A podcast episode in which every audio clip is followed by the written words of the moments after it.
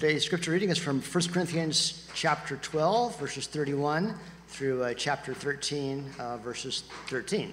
Again, 1 Corinthians 12, verse 31 through chapter 13, verse 13. But earnestly desire the higher gifts, and I will show you a still more excellent way. If I speak in the tongues of men and of angels, but have not love, I'm a noisy gong or a clanging cymbal. And if I have prophetic powers and understand all mysteries and all knowledge, and if I have all faith so as to remove mountains, but have not love, I am nothing. If I give away all I have, and if I deliver up my body to be burned, but have not love, I gain nothing. Love is patient and kind. Love does not envy or boast. It is not arrogant or rude. It does not insist on its own way. It is not irritable or resentful. It does not rejoice at wrongdoing, but rejoices with the truth. Love bears all things, believes all things, hopes all things, endures all things. Love never ends. As for prophecies, they will pass away. As for tongues, they will cease. As for knowledge, it will pass away. For we know in part, and we prophesy in part. But when the perfect comes, the partial will pass away. When I was a child, I spoke like a child. I thought like a child. I reasoned like a child. When I became a man, I gave up childish ways. For now we see in a mirror dimly, but then face to face. Now I know in part, then I shall know fully, even as I have been fully known. So now faith, hope, and love abide, these three. But the greatest of these is love. This is the word of the Lord. Thanks be to God.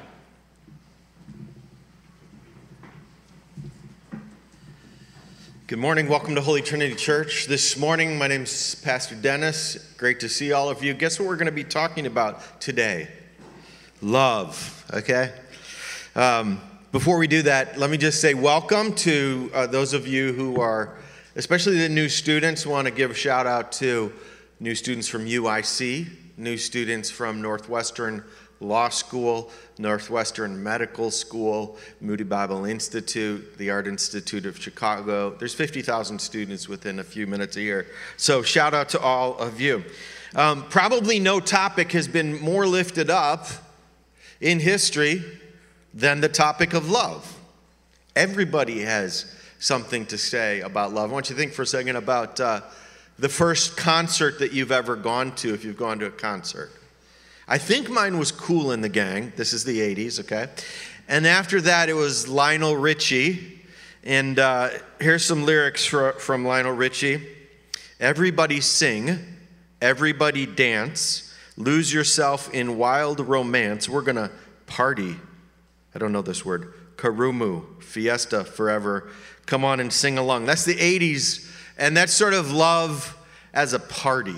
Like you're dancing all night long. The person who opened for Lionel Richie way back when there were still dinosaurs on the earth, was a woman named Tina Turner, who's 82 years old now. She's like in her 50s then, I guess. And she didn't sing so much about love as a party. She sang about love as something that's sort of like crumpled up and tossed in the wastebasket. Here's what her song, "What's Love Got to Do with It?" What's love but a second-hand emotion?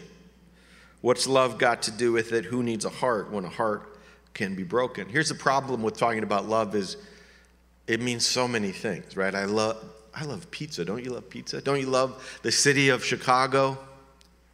Don't you love the Chicago White Sox? Or how about, here's just one more set of lyrics. Hey, I just met you. And this is crazy, but here's my number. So call me, maybe. But here's my number, so call me, maybe. This is crazy. It's like every song that exists has like a different perspective on love. That one's like on this idea of like immediate attraction. And I'm not speaking down on that, by the way. There is something definitely to chemistry, but what is love? And I'm just going to argue for a second that maybe our culture needs to rethink what love is a little bit. Maybe we need to drill down a little bit more into what you might call Christ-centered love or Christ-like love or biblical. What does biblical love really look like? Love that is magnificent, marvelous, matchless, or as we sang a second ago, and maybe you don't feel this, maybe you haven't experienced this, love that's rich and pure and measureless and strong. That's what we're going to be talking about today. Jesus says, greater love has no one than this, than that he laid down his life for his friends. And the Apostle Paul comes into this passage a little bit like Jesus coming into the temple. He's like tipping over tables. And he's boldly declaring to the church in Corinth in 1 Corinthians 13 what love really looks like and how the superiority of love, of Christ-like love, is above everything else.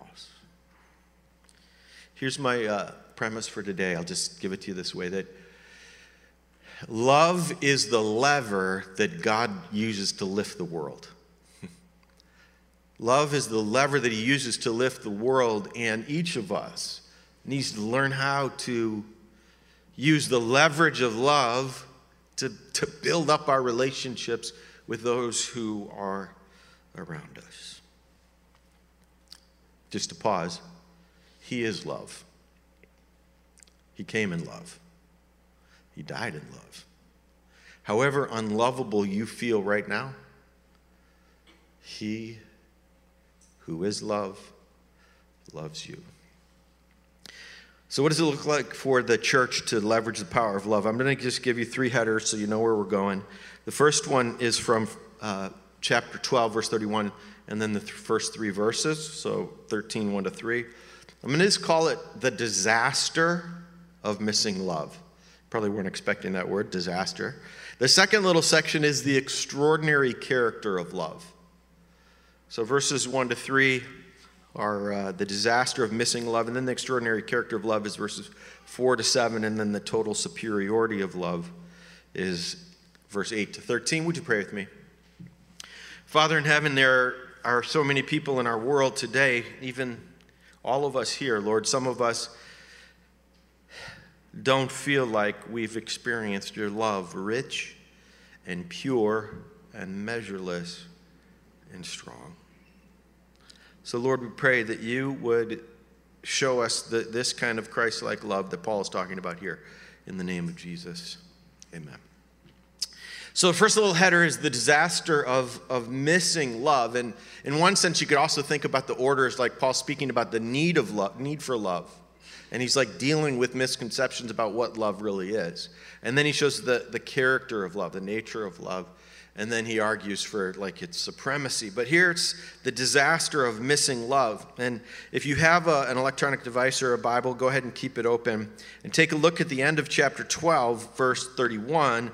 There Paul writes, but earnestly desire the higher gifts. Now, that might seem a little strange that he says that, because he has just argued in the last section that we should sort of look for those who are the least among us or the overlooked gifts and lift them up. But the next thing he does, and this is right at the end of the chapter, at the end of chapter 12, he makes a list of gifts. Now, part of the reason why he's saying this is because, I'm going to just give you the context of Corinth for a moment. So think of Corinth as being part of the Roman Empire, being part of being influenced by Greek thought. And Greek thought was very heavy on philosophy. So you have lots of, we still read even today the Greek philosophers. So in that context, in Corinth, if you had like superior knowledge, we look up to you. Right? If you had like insight into revelation, we look up to you. There's a group of people that was going around at that time called the Sophists. They were orators, and people would pay them to speak. Now, the term today is like a little bit negative, because sometimes these guys would just stand up, and they would say nothing. They would just be repeating words one after the other, saying not much of anything and continuing on to speak. That's how they talk, so they call them Sophists. So what had happened in the church is that in the church, the people started really valuing the people who had speaking gifts, in particular anybody who could speak in tongues. She came into church in Corinth, and it was like a madhouse. Everybody was speaking in tongues all at the same moment. If you tried to listen to what one person next to you was saying, you couldn't hear them. Not only that, many of the people were speaking in what they called the tongue of angels. That is like some mysterious prayer language. So that's what the context was in Corinth. And when Paul says earnestly desire the higher gifts, he actually thinks there are some gifts that are higher than tongues, and we'll talk about that next week, really. But Paul speaks in tongues, but he's like, that's great. I wish everybody would speak in tongues. He does want that.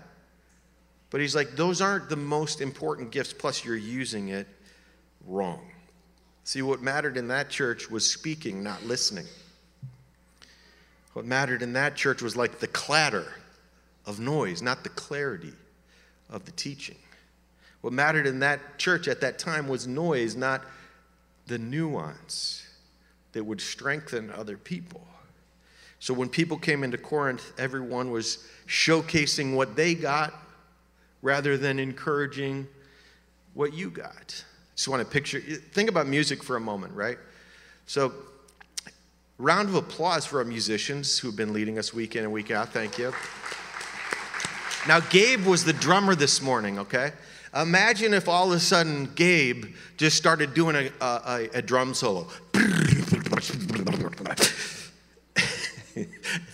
I'm not going to do that again, but everybody's like watching and singing along and worshiping, and suddenly Gabe's like, check it out, I got some skills, and he's taking off. That's what was happening in the church of Corinth. Everybody's showcasing, everybody is showboating. So it became all about check out the gifts that I got, rather than thinking about, what about you? How can you contribute? So Paul comes in and he's like, man, there's got to be a better way. There's got to be a better way in the church in North America than overlooking the other people around me who seem less gifted, perhaps, or seem like they have less of a voice. There's got to be a better way than just lifting up the celebrity pastors to the point where they think they have all the control, only to watch their lives spiral into adultery or conceit or arrogance. There's got to be a better way. There's got to be a better way than me building up, you and I building up our platforms. So Paul says, let me show you a more excellent way for the church. And the more excellent way is the Christ-like love of Jesus. There's too much selfishness in the North American church today.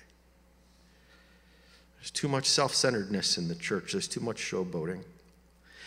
See, this passage, in one sense, has kind of been taken out of context. When did you hear this passage last?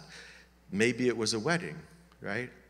And there's the groom, all dreamy-eyed, can hardly stand on his 2 feet because he's so swept away with the beauty of this woman standing across from him. But 1 Corinthians is a rebuke. 1 Corinthians 13 is. 1 Corinthians, Paul is basically saying, you know what? Love isn't like you. That's not how we usually hear it, right?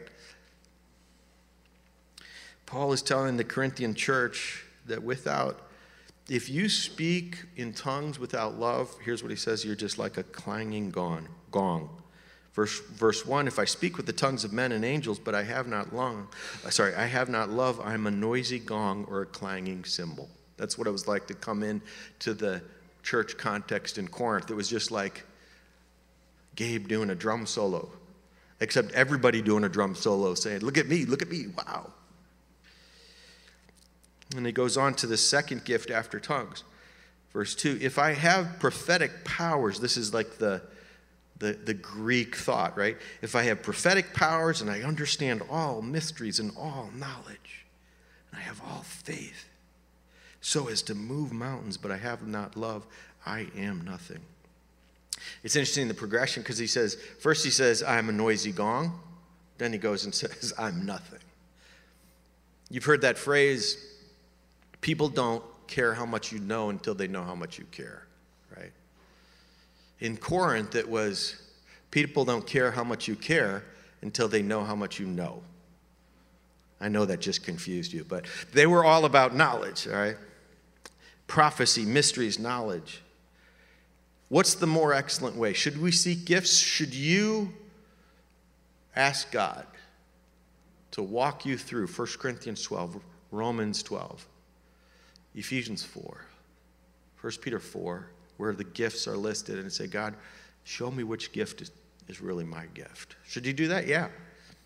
But if you do it, religiosity without love doesn't matter anything.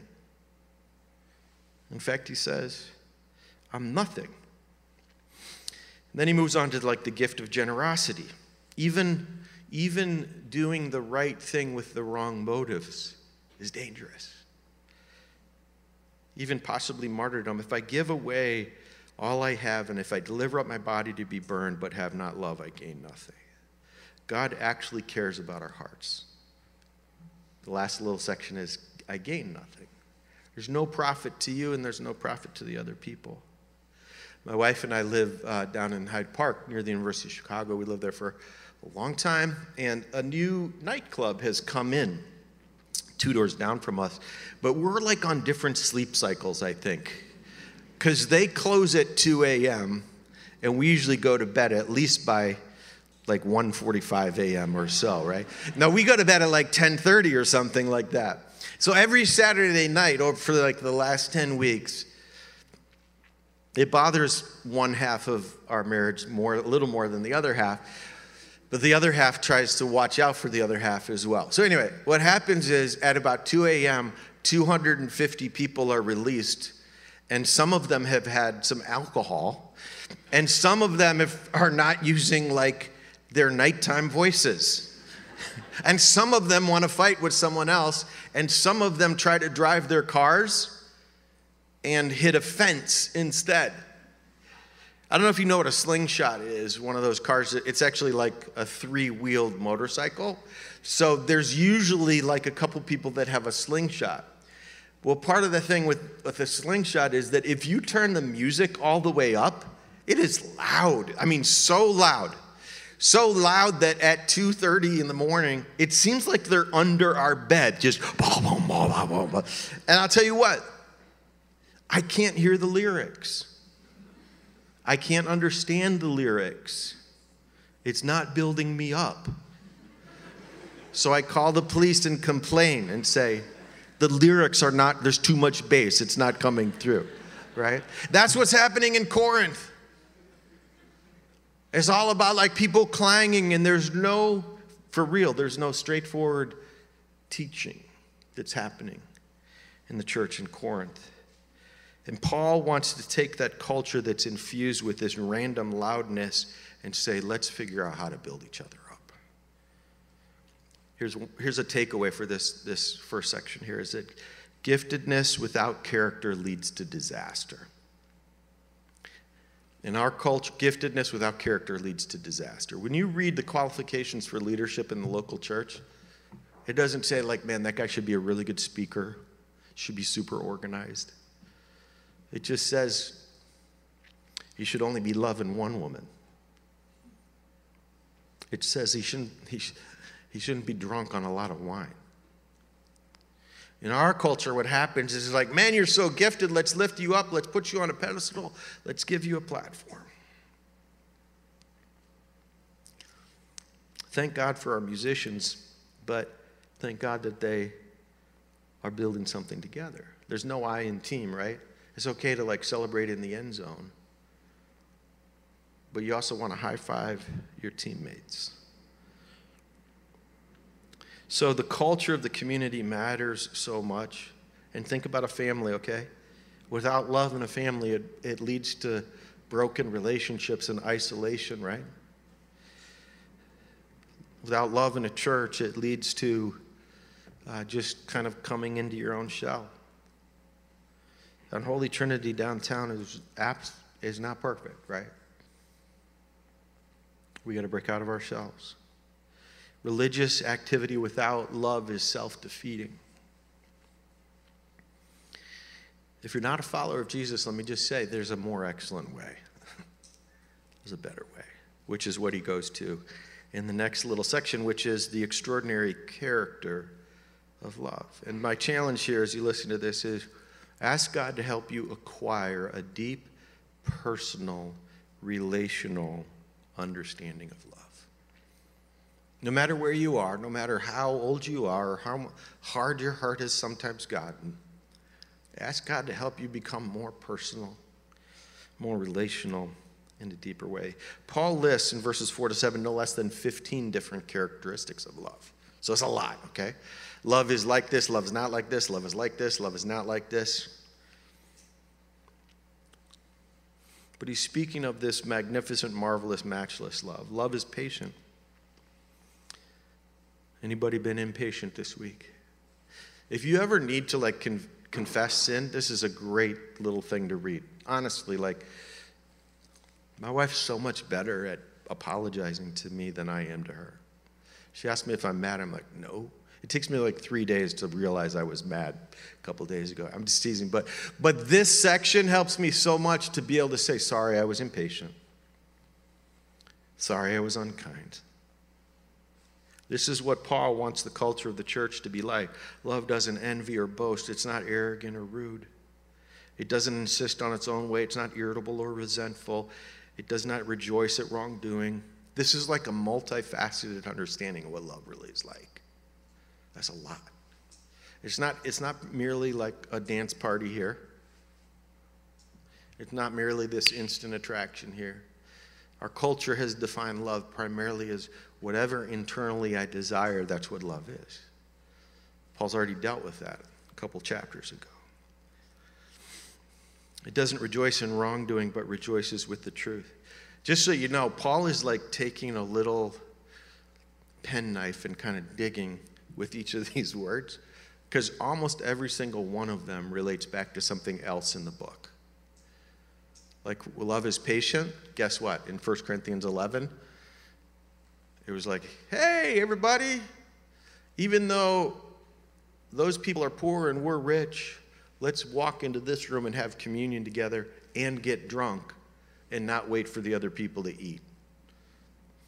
That's why he says love is patient, because they're totally impatient. When he says love does not rejoice at wrongdoing, remember in chapter 5, Paul says, and you guys are arrogant about what? Somebody has his father's wife, someone's sleeping with his mother-in-law, and you are proud. So this isn't like two lovey-dovey people standing up and it's like, oh, love is so disconnected from life and it's just this. He's like saying, correction to the church, you're missing it. He's writing to people who sexually have insisted on their own way. It does not insist on its own way. In our culture today, it's like, no, what I want is what I get, and we insist on it. It's not irritable or resentful, rejoices with the truth. It bears all things, believes all things, hopes all things, and endures all things. Paul isn't just describing some kind of sentimental love. He's describing robust, Christ-like, agape love. Remember, 1 John says God is love. So this is, in one sense, this is like a description of him. Now you might say, as you hear these words, I don't know if I can do all that. And the answer is, that's right, you can't. Part of what this passage forces us to do is to go, dear God, where am I going to get the internal resources and internal strengths to live like this? I'm going to repent. I'm going to come back to the cross. I'm going to ask God for more of the Holy Spirit because I was rude this morning with somebody. Love is God's lever to lift the world. It's patient or long-suffering. It's kind. There's like a tenderness to love. In our world today, it's like, I'm sorry, I just got to tell you the truth, okay? But there's a little bit of a tenderness here. It doesn't envy, that is, desire what other people have. It doesn't boast, doesn't elevate our own positions or accomplishments. Man, think about how caught up in arrogance and rudeness our culture seems like it is right now. It's almost like Twitter is the place to out-rudeness somebody else. I just got to be honest with you. It doesn't insist on its own way. It's not irritable or touchy. You know, when you're irritable, my mom used to say to one of my brothers, "Why are you always so crabby? Like, how do you get out of that one? How do you respond to that?" You know, it's tough to. But we can be sort of like people just touch us, and we're like, "Wow." It doesn't rejoice at wrongdoing. Think of our culture today. Our culture rejoices at unrighteousness. That's our culture today. But I also want you to think of this, that these are characteristics that Christ fully embodied. So look up to the cross for a second. How could he hang there? Because he was patient. Why would he hang there? Because he was kind. Why would he hang there? Because he's not insisting on his own way. If he insisted on his own way, he'd be like, "Nice plan, oh Father, but I'm coming down." Like when you were irritable, he died for your irritation. The creator of the universe, like who else should be arrogant or boastful? Right? Hey, I made this little thing over here. I made the universe. Friends, let this be the characteristic of the church. Let's ask God to give us this kind of culture. That this is seeping through patience, not boasting. Acquire a deep personal relational understanding of love. Recognize the disaster of missing love. And then the last thing I want to show you here is just embrace the complete superiority of love. Here, we just sang about it. Could we with ink the ocean fill, and were the skies of parchment made, were every stalk on earth a quill, and every man or woman ascribed by trade, to write the love of God above would drain the ocean dry, nor could the scroll contain the whole, though stretched from sky to sky. However much you know and understand about God's love right now, you're just scratching the surface. The New Testament and Paul believes that out of all the qualities, all the gifts, there's one thing that's greater than it's love. Look at verse 8. Love never ends. And he goes back to compare their favorite gifts. He says, as for prophecies, they're going to pass away. As for tongues, they're going to cease. As for knowledge, it will pass away. For we know in part and we prophesy in part, but when the perfect comes, the partial will pass away. Now, I'll just take a quick step back, give you some technical language here. In general, when you think of spiritual gifts, there's kind of two main views of spiritual gifts. One's called continuationism, and the other one is called cessationism. So one means that the spiritual gifts continue, and the other one means that not all of the spiritual gifts continue. So cessationists say, hey, some of the spiritual gifts have died.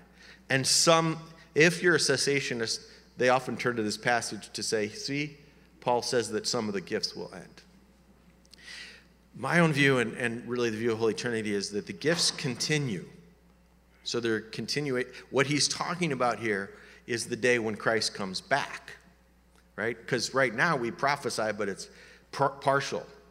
Right now we have knowledge, but we don't have the... In comparison with how much God knows you right now, the amount that you know him is tiny. And in comparison with how much you will know about God, like Zoom is great, right? But you're muted right now, right? Zoom is great, but when you actually got to be with people for a second, it was like, you are so three-dimensional to me right now. And Paul is saying, look, you have like this Zoom screen relationship with me right now. You're going to go through the screen and meet God face to face.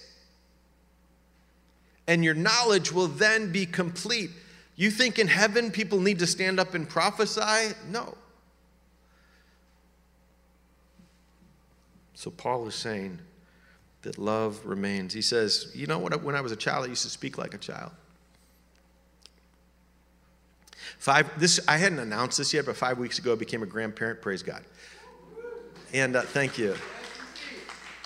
It's like when your child, who is a gift, gives a gift. But a little tiny baby, she does nothing. Even if, like, it seems like her mom and dad have to do everything for her.